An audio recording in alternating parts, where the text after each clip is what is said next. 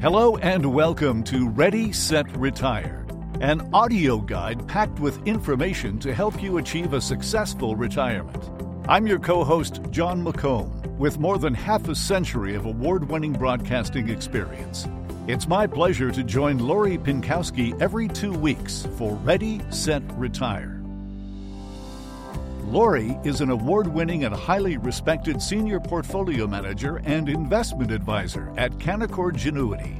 She has been successfully managing retirement portfolios for over two decades. We're here to talk about everything from financial and estate planning to travel, hobbies, and health matters, and so much more. Whether you're thinking about your retirement or already living your retirement dreams, Ready, Set, Retire is for you. Well, Lori, over the last few months, several events have transpired and certainly affected the current market uh, environment, the market situation. Markets overall have had a volatile year, trying to digest a war between Russia and Ukraine, record high inflation, a slowing housing market, historical interest rate increases, and a lot more. Yes, there's been a lot, hasn't there, in 2022? Yes. so, uh, you know, if it, it, feels as an investor you're on a roller coaster, you have been, and markets continue to shift back and forth depending on the news of the week, the economic data coming out. And markets just recently retested that June low and even broke it slightly. And now we've seen quite a big bounce since then. And this is where I continue to say that the change in markets can happen so quickly. You got to be on top of it, but you also have to make sure that you're also invested in order to take advantage of that rally when it happens because often it happens when you least expect it. So, this week on Ready, Set, Retire, Lori will be explaining the current market conditions and uh, we'll be talking about the benefits of active management, especially when things are choppy, and boy, have they been. Uh, we'll talk about the recent events that affected the market and the strategies that Lori and her team use to manage risk when the market is volatile. We'll also give you some tips on how to handle market uncertainty as an investor. So, uh, in August, it looked like markets were turning around to the upside. Then a wave of volatility hit. What exactly happened to bring us where we are today? August and September have again been tough months for investors as we saw global banks around the world continue with their tightening cycle and even get possibly more aggressive. And out of the US, we saw higher than expected inflation, although it was still down from the highs in June. And so gas prices started to ease. However, food and shelter prices were on the rise. So central banks have been raising interest rates to, of course, cool down the economy and rein in inflation, but we're not seeing as big of an impact on inflation as one would have hoped. And this is where we continue to see the markets acting somewhat violently to uh, what the Fed is saying. And every time Jerome Powell speaks, we tend to see markets decline. There will be a time in the future, I'm sure, when finally he reduces rates, but uh, that's kind of far off into the future for now. So the Fed rate hikes to fight inflation continued with supply disruptions and really uncertainty around Putin's war against Ukraine has heightened market volatility. And even though volatility is normal when investing, this kind of volatility can bring out the emotions in investors and cause even sleepless nights for some. And so, how do you deal with that? And what do we see in the markets moving ahead? Because sometimes Jon, when it's all doom and gloom, is a time when you should be looking at investing. Whether that was the low, whether we see another low in a few months, it's hard to say. But usually when you start seeing high quality companies down 30, 40, 50%, like Disney's and Nike's of the world, Google's, Microsoft's, you take a step back. Where are these companies going to be in three to five years? So having a discussion today to talk to investors about how you handle this type of market and make sure you're still taking a long term view on uh, on the world and what's happening in markets. So, do you think that uh, interest rate hikes uh, that we've seen over the last uh, several months uh, have they been effective in fighting inflation? Yeah, you know, although the full effect of interest rate hikes is still to be seen, it takes a while, months, for some of these rate hikes to infiltrate the economy. And so, how fast they've increased them and by how much is substantial. And I, so, I think we're going to see further slowdown in 2023. Which is funny to say, but right now, bad news, economically speaking, almost equals good news in the markets. And the reason that is, is because at some point the Fed will go, okay, well, economic data is slowing. So this means that inflation's coming down or should be coming down. And we'll get that new inflation number out next week. And so the question again, is it helping or is it not? Well, yeah, we have seen inflation ease over the past few months. We did see it peak back in June. Even this week, we saw um, U.S. job openings drop to its low, lowest level since June 2021. We also saw manufacturing activity slow. And this is significant because it signals to the Fed that the economy is starting to slow in the way they want it to. So they can eventually stop raising rates so aggressively, which will likely happen my opinion, in the next two to three meetings, we're going to see lower rate increases and possibly a pause. So, again, we need to see higher unemployment, which is kind of funny. I mean, they want people to lose their jobs effectively, right? So that demand is lower. So there's not so much pressure put on the supply chain and wage inflation and things like that. So another reason we're kind of in a better place we are today than we were back then and again it depends who you're talking to what is better when i'm speaking of better i'm talking in terms of the fed not being as aggressive real estate prices is a big one they're down and they're down significantly whether it be here in the lower mainland i mean they're talking about 15% year to date in the okanagan down 10% since april and further expected to fall into next year and why is that happening? Well, of course, with rates being higher, less affordability. People cannot buy the home for the price they once could when you could get a mortgage at 2% when now they're pushing 5% and could even move higher by the end of the year. So again, I think that's important as well because it's part of calculation of inflation. Another reason, again, in a better place in terms of interest rates not moving as aggressively higher, oil and commodities are down significantly since that peak in June. And you think oil peaked out at 130 a barrel. It's down in the mid 80s now. That's a significant drop. So, again, in Vancouver, unfortunately, we're not feeling that benefit at the gas pump. And that's for other reasons because refineries in Washington needed maintenance and we don't have all the pipelines we need going from Alberta to us. And so that's why our gas prices are the highest in Canada here. But in North America, when you take a look at the price of gas, it has come down significantly. And then you think of copper as well. That recently kind of bottomed out. The price of lumber is way off from its highs. So there's a lot of reasons, again, to be bullish on uh, the idea that some of these inflationary pressures are easing. And so that's what we're going to be looking at uh, going forward. Well, expand on that. What do you expect to see as we move forward? We we know the market is oversold, as you say. The Nikes and, and you know the big hitters are down forty and fifty percent inflation hopefully is going to be under control later this year into next year. So where are we going? I was just speaking to clients last week on a conference call that we put out when there's a lot of action in markets and we were talking about the markets being in oversold conditions and sometimes these bounces or rallies can happen out of nowhere and at the beginning of this week we saw markets rally 5 6% plus in two days.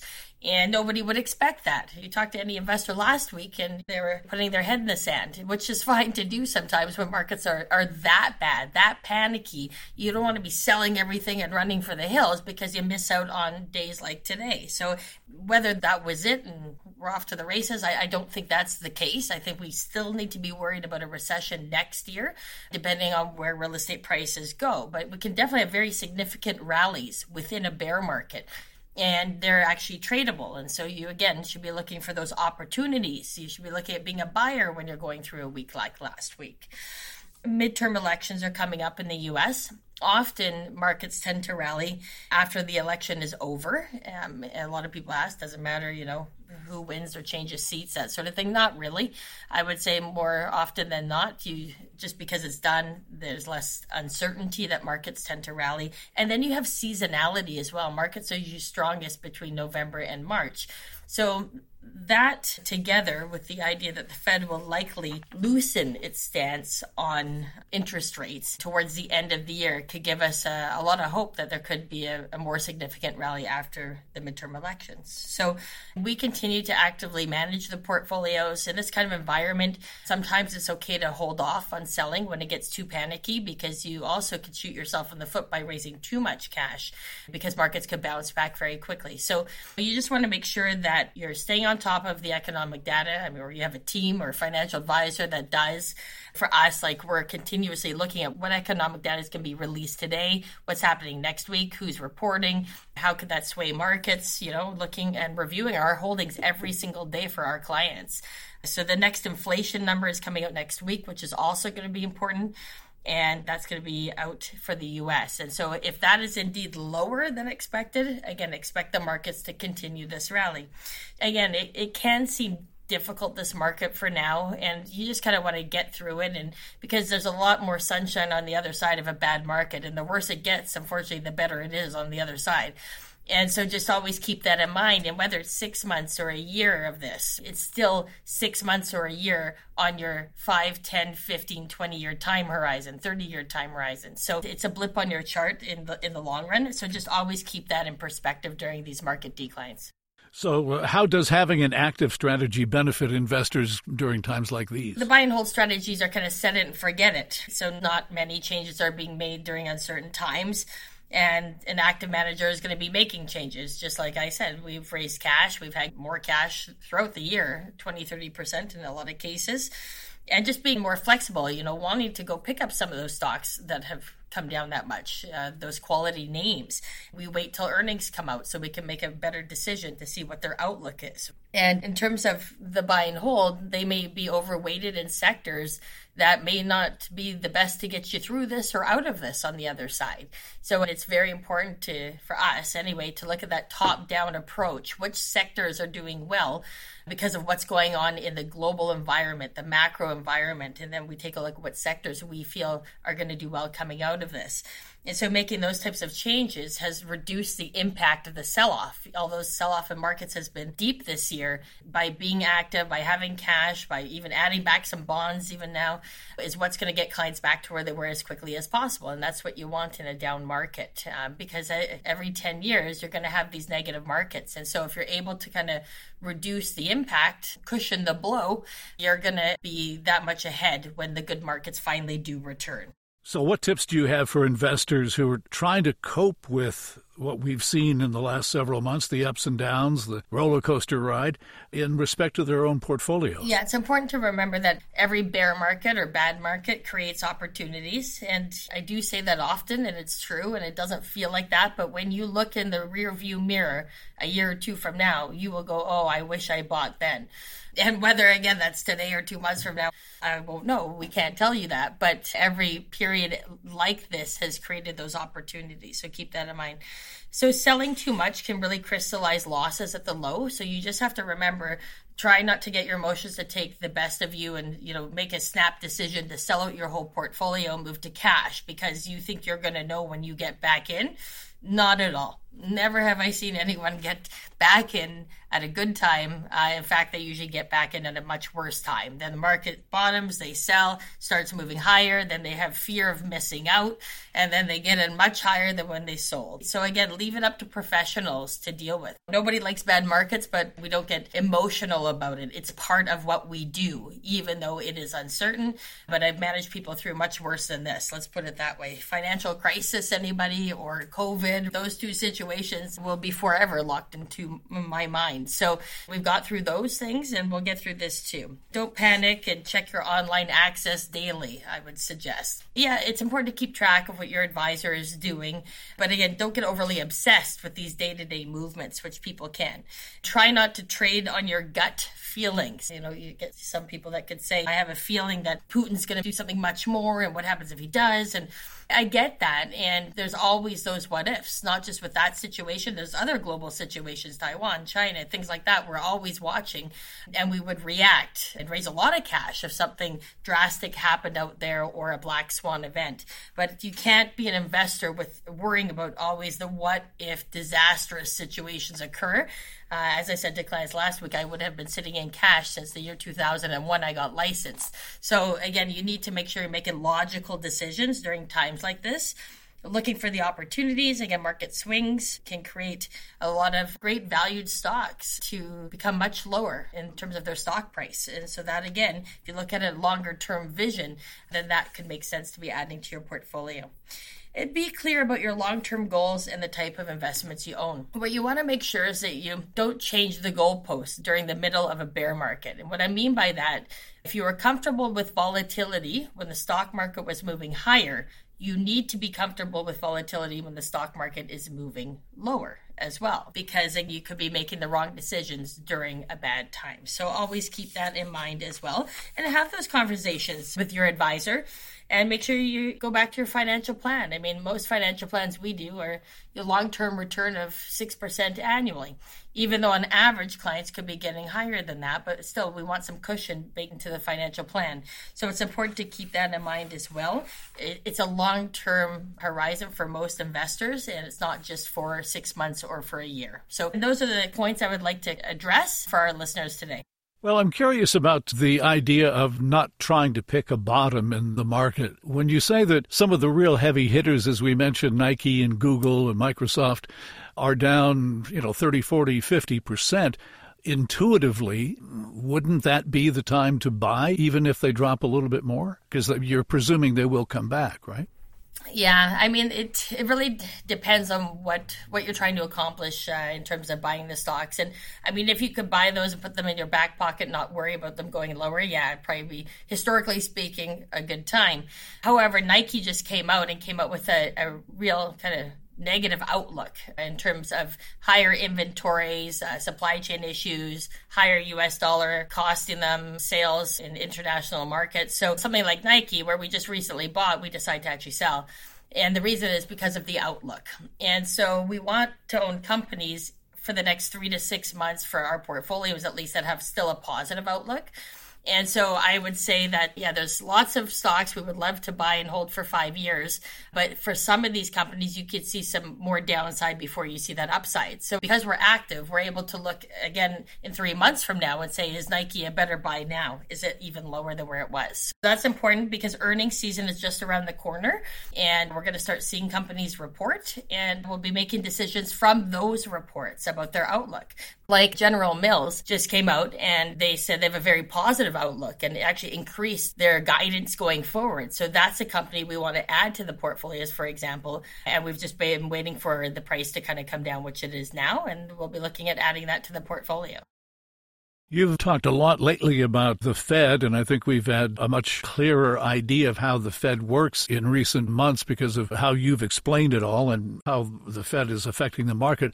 And there's a lot of people who think that the Fed is, it's more of an art than a science, I guess, that people are concerned about the Fed shoving us into a recession in a bear market and this whole scenario taking uh, much longer to recover from. What are your thoughts on that? Yeah, you know, the question I, that many have is will it be a mild or a deep recession? And at this point, most are expecting a mild recession because of the employment numbers. But again, we know that can change very quickly depending on what's happening out there. So Jerome Powell himself said he makes mistakes, and I think what they are willing to do is cause a recession. And with that being said, remember the markets are very forward looking. So the markets are at least 12 months forward looking. And so often markets are already rallying within that recession. And so you want to keep that in mind as an investor that you can't wait till you're out of a recession to kind of start buying stocks or getting some of these opportunities because they would have already passed by. So, do I think they could ca- cause a recession? Yes, I do. And we are mindful of that. And that's why we have a lot of recessionary type stocks in the portfolio and even been adding back bonds because I think we're going to see bonds outperform next year. And so, you know, there are other things that can be created, obviously, from rates moving higher as quickly as they have and I think the main thing to be focused on is the real estate market in 2023 and how bad does that get and where does unemployment go? And again, being active, we're always making decisions. So the plan B is always raise cash if needed. However, I think that in the next three to six months, we're kind of going to see the bottom of whatever it is that we're in right now. Whether that then starts to begin to become recession fears instead of inflation fears, we'll have to trade and manage the portfolios through that as well. Once we hit a bottom, I mean, there's no guarantee that it's going to bounce off the bottom and take off again. We can kind of bounce along the bottom for a while before things take off and we get back on track. Bouncing around the bottom is unlikely. You know, people hope sometimes that markets just stabilize and move sideways, but generally speaking, we hit a bottom with capitulation, a lot of volume, and markets go down. And then when markets change and turn, like we just saw in the last two days, there's again that really big bounce. And so to just kind of move sideways, don't expect that. But we couldn't be in what we call a secular bear market, which is many years of the markets moving sideways. However, you have very significant bull and bear markets within that secular bear market. You know, if you think from the first decade of the 2000s, and when we look at that kind of secular bear market, we still had a huge rally up to 2008, and then we had to come down after that, and so on. So it's just something to always keep in mind that those sorts of markets is where you need active managers. And this is why when I started in 2001, if you look at the markets from 2000 to 2013, the S&P 500 went nowhere, but you easily could have traded it. So we might be more in that environment. However, I just pulled up a chart from 1982 to the year 2000 and yeah that was a peak inflation at, at that time and then we saw of course markets move higher for you know 18 years basically but we still had the crash of 87 in there and other significant situations. But overall, the market averaged 17% annually during that time. And in 1982, if you asked anybody what they thought was going to happen, I don't think anyone thought that would happen with the stock market. So again, I think it's important to remain invested to a certain degree, use cash to protect yourselves a bit, and then also use that cash to buy some of those good quality names that have come down because as we know in the future that things will change at some point. Well, as you point out, uh, the market is constantly changing, so it is important that we put in the time to strategize how we respond to different situations. And as you say, try to keep the emotional part of it as much as possible out of it, or at least very limited. Yeah, definitely. It's critical your portfolio manager utilizes strategies to help navigate the uncertainty. It's also important that they're communicating what they're doing. I've had a lot of calls recently where people don't even receive emails or updates and conference calls or any of that. Of course, all financial advisors and portfolio managers are busy making decisions, uh, hopefully on your behalf. I know we are working overtime here. And so it's important that you understand too that volatility is a part of investing, but you want a strong financial team behind you to make those difficult decisions for you so that you don't get emotional about what's going on. And so I think that's important going forward. And let's look forward to hopefully an end of year rally that can again push portfolios closer to where they were. And there'll be, I'm sure, new and exciting markets ahead. But having that strong team behind you can help you navigate through that. All right. Now that we are reassured and calmed down, uh, well, leave us with a quote for this week. Uncertainty actually is the friend of the buyer of long term values. And that is from our friend Warren Buffett. And if uh, anybody knows anything about the stock market, it's got to be Warren Buffett. So you can you can follow his advice and Lori Pinkowski's advice as well. Exactly. Always a pleasure, and uh, we'll catch up in a couple of weeks and see what things are up to. Thanks so much, Jon. Have a great couple of weeks, and we'll talk to you soon. And that's a wrap for this week's edition of Ready, Set, Retire. If you're interested in learning more or have any questions, please don't hesitate to call Lori and her team at Pinkowski Wealth Management, 604 695 Lori, 604 695 5674. For Lori Pinkowski, I'm Jon McComb. Thanks for listening, and join us again in two weeks for another edition of Ready, Set, Retire.